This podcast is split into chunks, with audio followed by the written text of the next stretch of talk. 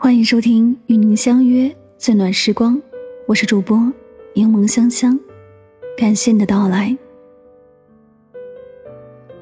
庄子说：“独与天地精神往来。”人只有在独处之时，方能拨开迷雾，心灵游于物外，与天地精神往来，看清生命的真相。层次越高的人越喜欢独处，因为独处可以让一个人的精神得到减负，让心灵和自我重新回归，更能让灵魂得到升华。独处是精神的减负。人们总花很多的时间去进行无用的社交，或者给自己安排满满的忙碌行程。其实很多时候是在害怕，如果不那么做，就可能会失去什么。在高度的精神压力之下，我们很容易就越活越迷茫。索罗说过一句话：“一个人越是有许多事情能够放下，他越是富有。能在自己的独处时间里放下一切喧嚣和繁华的人。”至少在精神上，他必定是真正的富有。著名的影视演员陈道明，明明声名远扬，受到四处追捧，可他却偏爱独处。他在一次采访时说：“独处是一种美德，可以让人内心得到净化。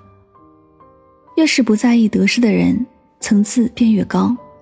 他们善于独处，远离人群时，也一样是让别人望尘莫及的模样。”都说，若是得失缠绕于脑，重压于心，生命便无法安宁。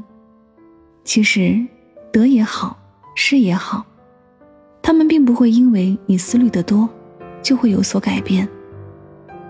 正如《安静的力量》中所说，放空是解决麻烦必要的方式。关掉电脑，将手机丢到一边，试试长时间独处、静坐的生活。以一个第三者的视角审视自己的生活，才能更懂自己，更认清人生得失的意义，才能将生活看得更明白。独处是心灵的回归。网上曾流传一个小故事：你是砍柴的，他是放羊的，你和他聊了一天，他的羊吃饱了，你的柴呢？似乎我们每个人都会有那样的一个阶段。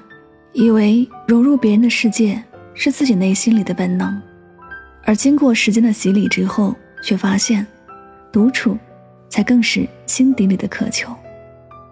看到过一段话：你站在喧嚣的人群里，抬头看烟花绚烂，我就看到了你眼睛里闪着光的落寞。热闹都是别人的，你一个人的孤独，是那么晃眼。这样的感受。我有过，相信你也有过。人们总宁愿去参加很多说不清意义的活动，却不愿意一个人独处。当狂欢的人群散去之后，心里剩下的却是无尽的落寞和冷清。哲学家帕斯卡尔说：“几乎我们所有的痛苦，都是来自我们不善于在房间里独处。独处原来竟是一种能力。”外人眼里的你，和独处时的你，永远是两个样子，一个假装淡然，一个不知所措。怎么让那个独处时的自己也真的淡然安定？这是一项需要努力的修行。人到了一定阶段，总会清楚自己的喜恶，喜欢就尽情享受，讨厌就一点不做。不必在意一个人吃饭，一个人散步时。别人投来的异样目光，其实世界是自己的，与他人毫无关系。而独处是我们每一个人最该享受的清欢。周国平曾说：“我独处时最轻松，因为我不觉得自己乏味，即使乏味，也自己承受，不累及他人，无需感到不安，把自己安顿好。”反而能安静而轻盈，可以让我们找回内在的力量，回归自我，回到最本真的生活。独处是灵魂的升华。杨绛曾说：“人这一生，无非是认识自己、洗练自己、自觉自愿的改造自己。”他与钱钟书先生常常同居一屋，却各自读着自己的书，研究自己的学问。在他看来，只有不断的在独处中找到自己，才是人生中的大事。当他经历过人生磨难和流离波折，变成垂暮老人之后，依然静谧淡然，不急不躁地度过了自己的后半生。周国平曾经这样评价他：他在细心地为他的灵魂清点行囊。独处对于这位看透世事的老人来说。是一种与世界交手的形式。独处不是孤独，而是一种选择。虽不热闹，但是它充满智慧，是每个人自发认识自己最好的途径。在独处的时间里，认真踏实的做好当下的事，不迷失过去，也不惊恐于将来。也不要着急让生活给予你所有的答案，留一点耐心，那些美好。总会在你不经意的时候盛装莅临。一个人的生活可以是平淡无味、停滞不前，也可以是一场充满美妙、精彩纷呈的冒险。只有在独处时，你才会更加笃定自己究竟想要什么。人只有学会倾听自己内心的声音，才能发现更好的自己，才能活得更加有深度。那些真正能让自己获得增值、获得升华的时间，很多时候都来自于一个人独处的时光。只有独处的时候，我们才能完全的取悦自己，才能享受自己的时间，才能找到自己生活的意义。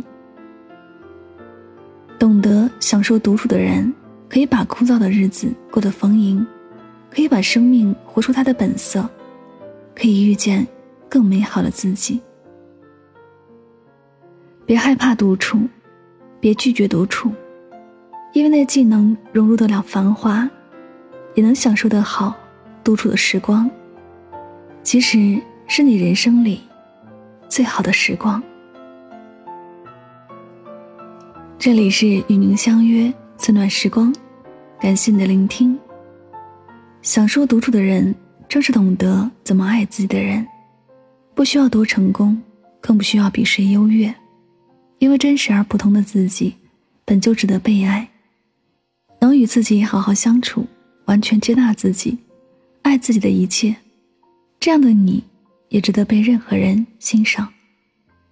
喜欢我的节目，可以订阅此专辑。每晚睡前一段走心的文字，暖心的声音，伴你入眠。晚安，好梦。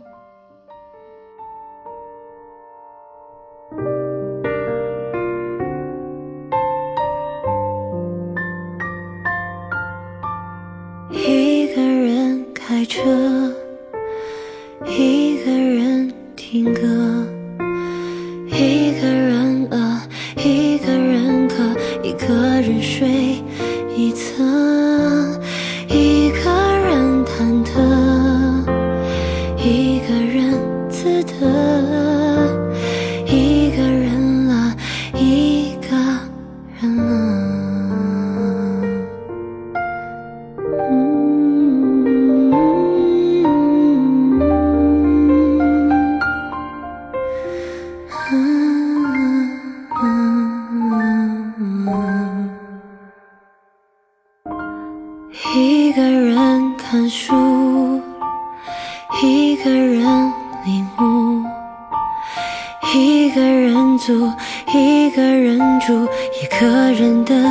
小屋，一个人嫉妒，一个人愤怒，一个人哭，一个人哭。一个一个交错着望而生畏的建筑，一个一个疲惫的法停止的脚步，一个城市一条路，平凡的小人物，一首老歌一支舞，